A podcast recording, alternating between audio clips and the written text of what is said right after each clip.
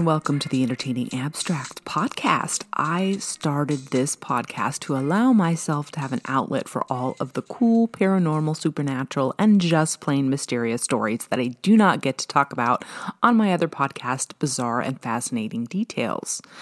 You see, originally we started the BFD podcast with hopes of telling these kinds of stories along with true crime, but as you can tell, true crime is a very popular genre and it kind of took over that particular podcast. So, that being said, I created this secondary podcast to talk about some of the crazy and absolutely mind blowing stories that we don't get to talk about on Bizarre and Fascinating Details. So, anyway, today we're going to kick things off with the topic of reincarnation. And this is a really interesting topic that people have a lot of really wide variety of beliefs on. It's such a strange and weird topic. And according to statistics, anywhere from 15 to 50% of the world's population actually believes in reincarnation. Now, here's what Wikipedia says about it reincarnation, or past lives, otherwise known as transmigration of souls, is a philosophy or religious concept that the non physical essence of a living being starts a new life in a different physical form or body after biological death. Reincarnation is a central tenet of many religions, including Jainism, Buddhism, Sikhism, and Hinduism. Although Hindu groups don't believe in reincarnation but do believe in afterlife. This is also an esoteric belief in many streams of Orthodox Judaism, where it's found in different forms and also in some of the beliefs of Native Americans. Native Australians also believe in the afterlife or a spirit world. However, this whole rebirth and metamorphosis sort of a concept was held by Greek historic figures like Socrates, Plato, and Pythagoras. It's also a belief in various modern religions. Although the majority of denominations within Christianity and Islam do not believe that individuals reincarnate, particular groups within these religions do refer to reincarnation. And these groups include mainstream historical and contemporary followers of Cathars, Alawites, and Druze, or the Rosicrucians. So there are many people that believe that there are a set of signs that show that you could potentially have been reincarnated.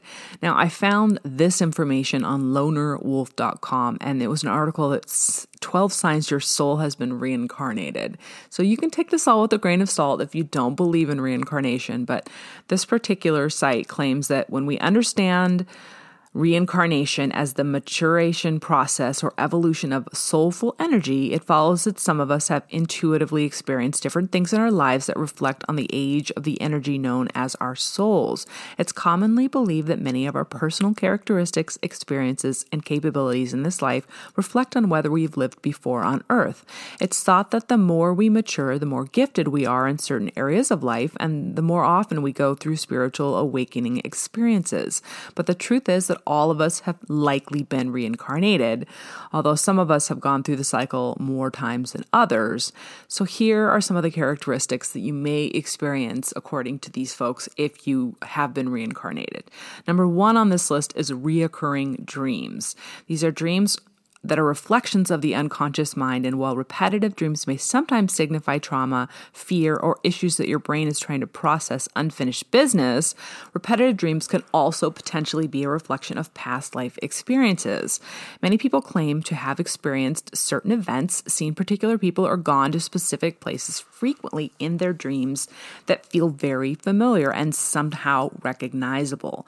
For example, this one person had reoccurring dreams of 15th century castles that they had a very distinct feeling of knowing very well, yet they have never seen this before in their waking life.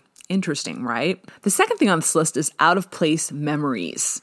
There are many recorded instances of young children who have out of place memories that later prove to be oddly accurate in detail.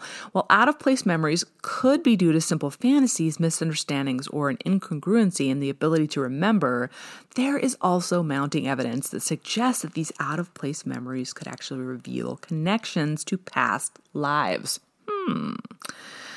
Number three, you have a strong intuition. So, intuition is the ability to balance the conscious and unconscious mind and to tap into the deeper well springs of primal wisdom and innate knowledge, according to this source I have. It's said that the more we soulfully mature, the closer we are to returning to the source known as nirvana, eternity, or oneness from which our souls come from, and from which the collective unconscious, a body of, a body of universal knowledge, exists. Hmm, I don't know about that, but interesting nonetheless. Number four, which is one that I've heard quite frequently, and that is deja vu. We've all experienced deja vu before at some point in our lives, and it is this bizarre feeling that somehow we've already experienced or lived a moment in time before. Often, deja vu comes spontaneously and is triggered by smells, sounds, sights, tastes, and various other sensations. And while some people claim that deja vu is a neurological dissonance, others claim that deja vu reflects the possibility of other other dimensions, i.e., parallel universes. And still others believe it's revealing a past life experience. Hmm. Number five, you're an empath. Empaths absorb the emotions and, in some instances, the physical pains of those around them, literally empathizing or directly feeling and experiencing what others experience. While identifying as an empath and absorbing the emotions of others can be seen in some instances as a physiological form of avoidance to bypass one's own problem, and pin the blame on others. In other genuine cases, it can be seen as a sign of a soul that is has undergone many previous reincarnations and has refined to the point of transcending the individual self and its problems, extending to others as well. Well, that's interesting. Number six, precognition. Also known as future sight or second sight, precognition is the ability to obtain information about future events that isn't usually available. So you're seeing the future in other words. Precognition can be experienced through visions, physical sensations, and feelings, as well as in dreams. While considered quasi scientific by some, to others, precognition is a very real experience and could indicate the maturation of soulful energy. Number seven, retrocognition. You probably guessed it. It's the opposite of precognition and refers to the ability to obtain information not usually available about past events. These past events could be in your own lifetime or sometime in the distant past. Of course, retrocognition, unlike precognition, is not easy to prove or verify. However, for those who have genuinely experienced it and have been able to honestly verify it, this ability could also be a sign of soulful reincarnation. Huh. Number eight, you feel older than your age reflects. Well, I feel that way every day. um, some people are perpetually young at heart, even into their later lives, and in the same manner, some people just seem to have been born with old souls. The experience of feeling older than your age often reflects being reincarnated many times over and over and is echoed through a certain progression of soulful development. For example, if you have been reincarnated a few times on earth, this would be reflected in the age of your energy, and in this life, you will display many primitive and childlike characteristics. Huh. However, if your soulful energy has been reincarnated many times over, you will display many matured and wizened characteristics, such as the ones mentioned in this article. Hmm. Interesting. Number nine, you have a great affinity for certain cultures, time periods, or environments. It is said that having a great unexplainable attraction for certain cultures or time periods is a kind of past life residue reminiscent of a certain place, culture, or environment that your soul may have experienced in past lives. For instance, you may have an inexplicable affinity to Asian culture, Celtic artifacts, or the 19th century. These can be signs that you basically have been reincarnated from one of those places or times. I've always had an affinity for Egypt. I wonder if that's something that I was part of as well. Anyway, um, number 10, unexplainable fears or phobias. As touched on in the last point, many believe that certain memories or experiences can pass on or leave residues in our childhoods and adulthood from past lives. Whether this is true or is simply a form of problem bypassing, many believe that we can experience the echoes of past traumas in our own lifetimes in the form of unexplainable fears and phobias, including the fear of drowning the fear of certain types of animals, a fear of certain places, and the fear of particular numbers, colors, objects, etc. Huh. Number 11, you feel as though this earth is not your home. The yearning to find your home can be seen as a reflection of the desire to return back to the source, the oneness, consciousness, or divinity, many people feel this yearning to be reminiscent of an athlete running a long race and longing to reach the finish line. In this same manner, souls that have been reincarnated many times over express this basic need for finally completing the cycle and returning home. Feeling that this earth is not your home is often accompanied by chronic feelings of tiredness and weariness for life on earth. Anyway, speaking of number seven on this list, retrocognition, I have an interesting story, and I did share this story on one of my other podcasts, but it's always been one that I have loved and have sort of looked at as super interesting. But this is actually the mysterious reincarnation of Om Seti. And I got this particular article on mysteriousuniverse.org, which is a really cool website if you ever want to go check it out. But the author of this particular article is Brent Swancer. And it came out a few years ago, but it's still one that I go back to and read occasionally just because I love the story of it all. But he says, What happens to us after death? Since time unremembered, mankind has sought the elusive answer to this profound question. And there are many ideas and philosophies on what becomes of us after our inevitable demise, as there are cultures that ponder it. Is there another realm awaiting us in some afterlife? And as we are whisked away, are we whisked away to join loved ones who have long passed away? Is there nothing but blackness and oblivion out there? Is there something else? One idea that is most embraced by many religions throughout the world is that of reincarnation. And as I mentioned earlier, it is anywhere from 15 to 50% of the world's population does believe in this concept, and that is that our soul, spirit, or whatever anyone wants to call it, is reborn upon death into a new body to live through life again. There have been many stories of those who have allegedly been reincarnated into new bodies, often expressing some vague vestigial memories of their previous lives, but one in particular stands out as very convincing and apt to make one reflect upon the possibilities. It is this strange case that fuses reincarnation with faraway lands, ancient treasures, and long lost eras. Born in 1904 in the London suburb of Blackheath, Dorothy Louise Eady had a normal early childhood until one day that would change her life forever. At the age of three, Dorothy slipped and tumbled down a flight of steps. This was not a minor spill and the girl was found to be not breathing when the panicked parents called the family doctor. Their worst fears were confirmed. So, this was 1904. They could not call an ambulance and have somebody come out and revive this little girl. And they basically thought she was dead at that point. She was pronounced dead at the scene and placed in her bed. And the distraught doctor went to fetch a nurse to help him prepare the body for, for removal. In most cases, this would be the end of the story, but when the doctor returned with the nurse, Dorothy was found to be miraculously sitting up in bed, wide awake, and playing as if nothing out of the ordinary had happened to her. Not long after this frightening and bizarre ordeal, little Dorothy began to exhibit unusual and uncharacteristic behavior. She became excessively nervous, jumpy, and withdrawn. She would often hide under or behind furniture and was easily startled by even the most mundane things. She also started saying increasingly bizarre things, and on many occasions she demanded that her parents take her home even when they were already at home.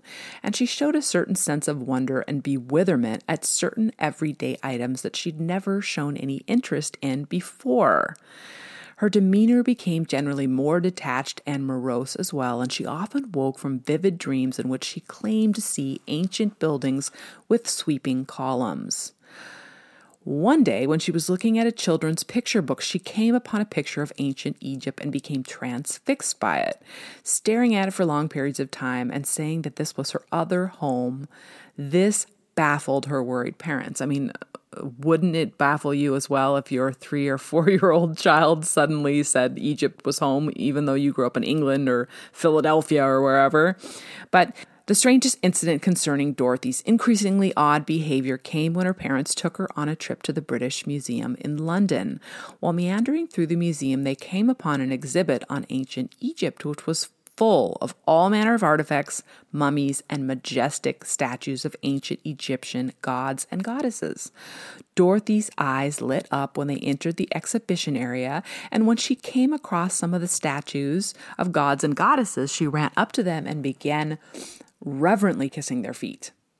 Looking at photographs of the ruins of the temple of Seti first, the father of Ramses the Great, she proclaimed that it was her home. But she was baffled by the lack of gardens and trees and asked why they weren't there. She also said that she personally knew Seti the first and that he was a kind old man. Dorothy was completely fascinated by the various Egyptian exhibits and seemed more alive than she had been since the accident.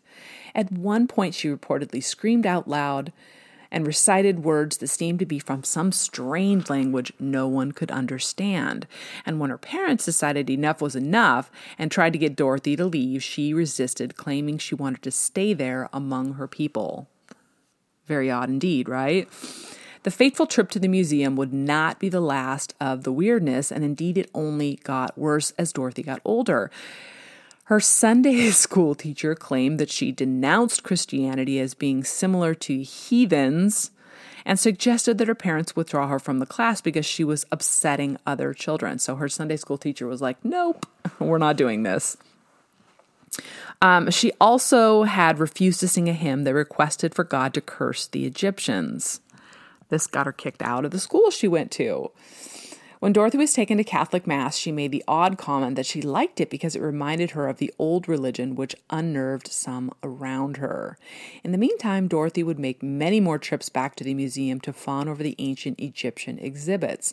And between the ages of 10 and 12, she made numerous trips to the museum, indeed spending most of her free time there.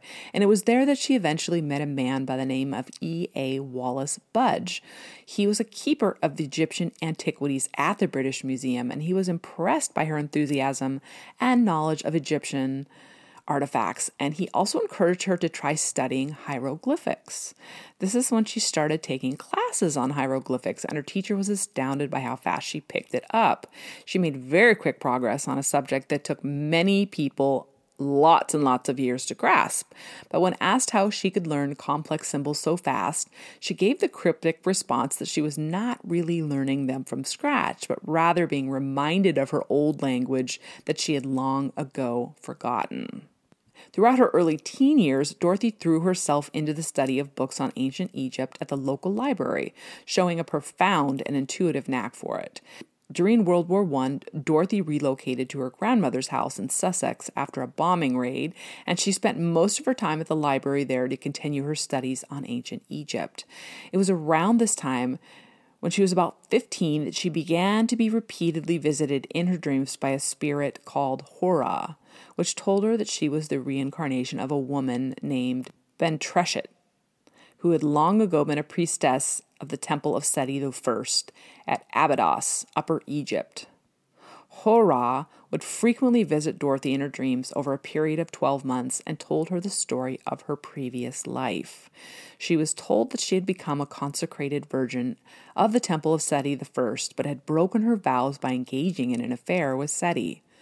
Rather than face certain horrific death at the hands of the high priest, she had opted to commit suicide. And this was not unusual at the time for that sort of an infraction. But Dorothy would write down dream journals of what the spirit told her in hieroglyphics, and by the time she was done, she had written about 70 pages of her story, all in ancient Egyptian. These visitations also led to severe bouts of sleepwalking and nightmares, which became so bad that she had visited a mental hospital on several occasions for observation. Yeah, no kidding, right? Dorothy left school at the age of 16 and toured a variety of historical sites and ruins around Britain, including places like Stonehenge, with her father. She would later move to Plymouth and become a student at the Plymouth Art School, where she began to collect a wide assortment of Egyptian antiquities in her free time. She also participated in several drama presentations on ancient Egypt, taking on the role of the goddess Isis. She also became politically involved in working for the goal of an independent Egypt and took a job at the Egyptian Public Relations magazine, where she wrote articles and drew political cartoons to this end. It was around this time that she met an Egyptian student by the name of Imam Abdel Meguid where she ended this is she ended up marrying this guy and it was at this time in her life that Dorothy would finally go to the land she had dreamed about for so long when she went to live there with her husband in 1931. It's said that as soon as she arrived there, she fell to her knees and kissed the ground, proclaiming that she was finally home. She would go on to have a son named Iman, who she nicknamed Seti, and this is where her nickname Om Seti comes from, with Om meaning the mother of, and Seti being the nickname for her son. Dorothy's marriage would prove to be short lived, and they went their separate ways in 1935 when Iman got a teaching job in Iraq and she refused to leave her beloved Egypt. She moved to live near the Giza pyramids, and it's there where she met archaeologist Selim Hassan, who was very impressed by her in depth knowledge of hieroglyphics and ancient Egyptian history. It was through Hassan that she would get to work at the Egyptian Department of Antiquities. She was the first woman ever to do so, and she worked mostly as a draftsperson and a secretary at first, but went on to become an invaluable advisor to the scholars with her extensive knowledge of ancient Egypt. She also was a prolific writer on the subject and skilled illustrator of ancient sites. In particular, Hassan found Dorothy's knowledge, artistic skills, and advice so helpful that he credited her with being invaluable in writing his 10 volume series on his excavations at Giza. Indeed, Dorothy's expertise in Egypt, history, hieroglyphics, and antiquities allowed her to become acquainted with many famous Egyptologists and archaeologists at the time. Notably, she was hired as a research assistant by the renowned archaeologist Ahmed Fakhri to help with his Dahshur Pyramid research project. During these years, Dorothy showed various idiosyncrasies that caused a few eyebrows to be raised, and she would sometimes spend the night at the Great Pyramid of Giza. She was known to venture out in the evenings to perform strange rituals, say prayers, and make offerings to Horus at the Great Sphinx. Despite these eccentricities, she was so well respected for her work and so knowledgeable on all things ancient Egypt that none of her colleagues really thought much of it. It wasn't until she made the journey to Abydos, the location of the very temple of her dreams, where she was convinced she had lived in a past life. This is where things take a turn for the truly bizarre. Dorothy's move to Abydos came after the collapse of Fakhri's Dahshur project in 1956 when she suddenly found herself unemployed and decided to take a job as a draftswoman at Abydos. This was a move that was commended by King Seti I in her dreams. He also allegedly proclaimed to her that the wheel of fate was in motion and that this would be a time of testing for her. She decided to make her home in a humble, modest village near the temple where she would be called Om Seti more and more until it was how almost everybody addressed her. Om Seti's main job at Abydos was to chronicle and translate blocks within the ruins of the temple of Seti I at Abydos, to copy down various inscriptions within the temple, as well as to draw up plans of the architecture there all of these things she was exceedingly and intuitively good at. She also was known to remove her shoes when entering the temple, perform rituals, give offerings, and worship the ancient gods that she believed resided there. She spent so much time at the temple that she even turned one of its rooms into her office, which probably you would never be able to do today, but this was back in the 30s and 40s, so she was allowed to get away with it, evidently. But Om Seti remained invaluable to research on ancient Egypt while in Abydos and was heavily relied upon for her incredible ability to translate notoriously difficult texts in hieroglyphics and confounding works of art that were that even experienced researchers had trouble with despite her lack of any real extensive formal training in that area. In addition to her translation skills, Om Seti displayed a deep understanding of ancient Egyptian customs and traditions, as well as a phenomenal grasp of folk medicine and various obscure religious practices. She was also often consulted on the finer points of these things. She even wrote a series of books and articles on the subject of ancient folk and religious traditions for the American Research Center in Egypt in the 1960s. Throughout all of this, Om Seti showed an innate knowledge of such things that seemed to go beyond the mere study that she could have obtained from books. Om Seti also immediately started demonstrating knowledge of the temple Seti I at Abydos above and beyond what any layperson could possibly have known through merely reading books or articles on the subject. And indeed, these things were not found in any sources to begin with. On one occasion, the director of the Department of Antiquities decided to test out Om Seti's claims of a past life there, and she was told to stand in near darkness in a room where there were a series of wall paintings. She was then asked to locate and identify each one based on her supposed memories alone. It is alleged that on each and every instance, Om Seti successfully located, identified, and described in detail each painting, even though she'd never seen them before and none of the paintings or their exact locations had ever been published in any source. Om he continued to exhibit an uncanny and somewhat unnerving ability to locate important lost archaeological sites as well, from what she fervently insisted was memory rather than any kind of research. On one occasion, she told archaeologists to dig in one spot because she remembered a garden being there in the past. And when these guys dug the site up, they discovered that the garden of the Temple of Seti had been there. And no one had known that it existed there or exactly where it would be, and it was exactly where Om Seti said it would be. She was also able to locate several important artifacts from where she remembered them being and was on the mark every single time. Om Seti became so renowned for her ability to find lost sites and artifacts that one English Egyptologist once famously stated during a dig If Om Seti were still here, I'd take her word for where things can be found any day over the most state of the art equipment out there much to the approval of his colleagues, who all agreed. This was a common sentiment in the field regarding Om Seti, and she was highly sought after as an advisor on a variety of digs by top archaeologists and Egyptologists. On another occasion in the 70s, Om proclaimed that she knew the secret location of the highly sought after tomb of Nefertiti, which has long eluded efforts to find it. She described it as being in a most unlikely place in the Valley of the Kings near Tutankhamun's tomb. This went against all common knowledge at the time that no new tombs were to be found in the valley, and so the claim was not taken particularly seriously, even considering Om impressive knowledge of Egypt. However, in 1976, they did some sonar readings of the ground near Tutankhamun's tomb and it pinged a couple of times.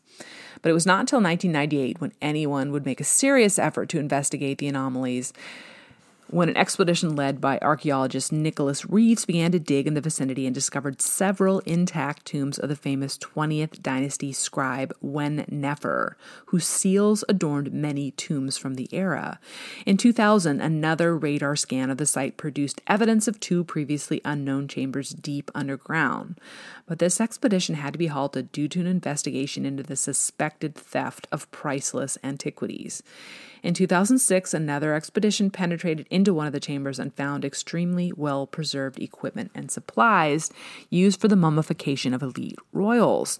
This led people to the speculation that another chamber would be discovered and it would be the sealed tomb of a king, just as Om Seti had predicted. Above and beyond her intimate and seemingly innate knowledge of ancient Egypt, other bizarre attributes were reported for Om Seti as well. People in the village where she lived in Abydos claimed she was unafraid of cobras and could spellbind them, after which she would feed them from her hand like pets without being bitten. She was also believed to have powerful medicinal abilities. It was said that she was able to make use of the magical, curative waters of the sacred pool that she lived near to heal herself as well as others of various ailments. In addition to her claims that the pool had cured her arthritis, appendicitis, and allowed her to stop wearing glasses, several villagers also claimed that the waters had cured them of a wide range of afflictions from respiratory illnesses to hearing and vision difficulties. Om Seti was said to be especially good at curing impotency, through what she said were spells written in ancient texts. Very, very interesting. Although most archaeologists and Egyptologists were hesitant to put any weight into her well publicized claims of reincarnation or her purported healing abilities, there was no denying the remarkable contributions of Om Seti and what she had done to, for the field of Egyptology. But researchers were hesitant to call Om Seti a crackpot. She was seen as eccentric, though she was never derided for it. Those who knew her described her as remarkably sane despite her far out claims. There were also many in the field who were somewhat confounded by her unerring faculty of ancient Egypt, which left them scratching their heads over how to react to her claims of reincarnation, which no one publicly acknowledged, but perhaps secretly wondered at. Through it all, Om Seti's sincerity was never called into doubt, and the Egyptologist James P. Allen once said of her eccentricities, Sometimes you weren't sure whether Om Seti was pulling your leg. Not that she was a phony in what she said or believed, she was absolutely not a con artist, but she knew that some people looked at her as a crackpot, so she kind of fed into that notion and let you go either way with it. She believed enough to make it spooky, and it made you doubt your own sense of reality sometimes. No matter what Om Seti said, the results she produced spoke for themselves. She was, in fact, remarkably well respected in the fields of archaeology and Egyptology, and scholars were quick to hail Om Seti's miraculous, impressive knowledge of ancient Egypt, with many of the top researchers of the field relying heavily on her observations as source material. Om served as a consultant and a ghostwriter for numerous research papers and books on the subject for some of the biggest names in the field. It was a pretty impressive feat for a woman who had practically no formal education on the subject and was officially just a mere draftswoman. Egyptologist Klaus Baer of the Oriental Institute once said she had visions and worshiped the ancient Egyptian gods, but she understood the methods and standards of scholarship, which is usually not the case with nuts, nor did she desire to convert anyone. Seti was officially set to retire in 1964 due to a mandatory retirement age, but she was so useful and knowledgeable that the Antiquities Department made an exception for her and let her continue to work until 1969. Even after her retirement, Seti continued to serve as a consultant for the Antiquities Department as well as a guide for tourists visiting the Temple of Seti until her death on April 21, 1981. Her passing left a gaping hole in the field of Egyptology and a wake of wonder and mystery as to who she had actually been. Was she merely Dorothy Eady, or was she the ancient Egyptian priestess? Speculation over the years has focused on how exactly this relatively uneducated woman had come to her knowledge of the intricacies of all things ancient Egypt. Was this all truly from memories acquired from another life and another age, or had she merely picked up all of her knowledge over her many years of intense interest and armchair study of the subject, gradually absorbing enough to be unrivaled even by top scholars?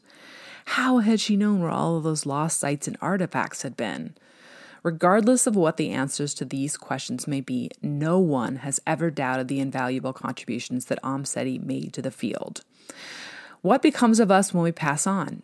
Is there the possibility that we pass into a new body and that our past memories can linger, perhaps even come bursting forth into our consciousness? When we die, do we change bodies like we change clothes, awakening within another life, perhaps in a completely different era? No matter what we believe, the bizarre and intriguing case of Dorothy Om Seti Eady certainly seems like enough to make us wonder, and it has remained one of the most inexplicable and debated cases of alleged reincarnation that there is.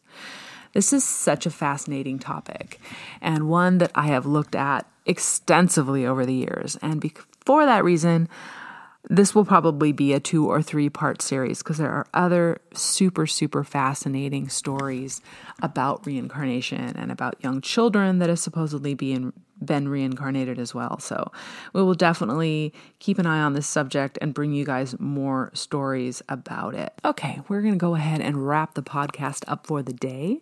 Please rate, review, and subscribe if you guys enjoyed our new podcast. And if you have any questions, comments, or suggestions, you can always send us an email at lightningrodinfo at gmail.com. We will throw that into the show notes for the show today, as well as all the sources for the articles and the information that we provided on the show today. We hope that you guys will tune in next time to hear all these amazing stories and enjoy the entertaining abstracts that we are creating for you. Good night, folks. Tune in next time.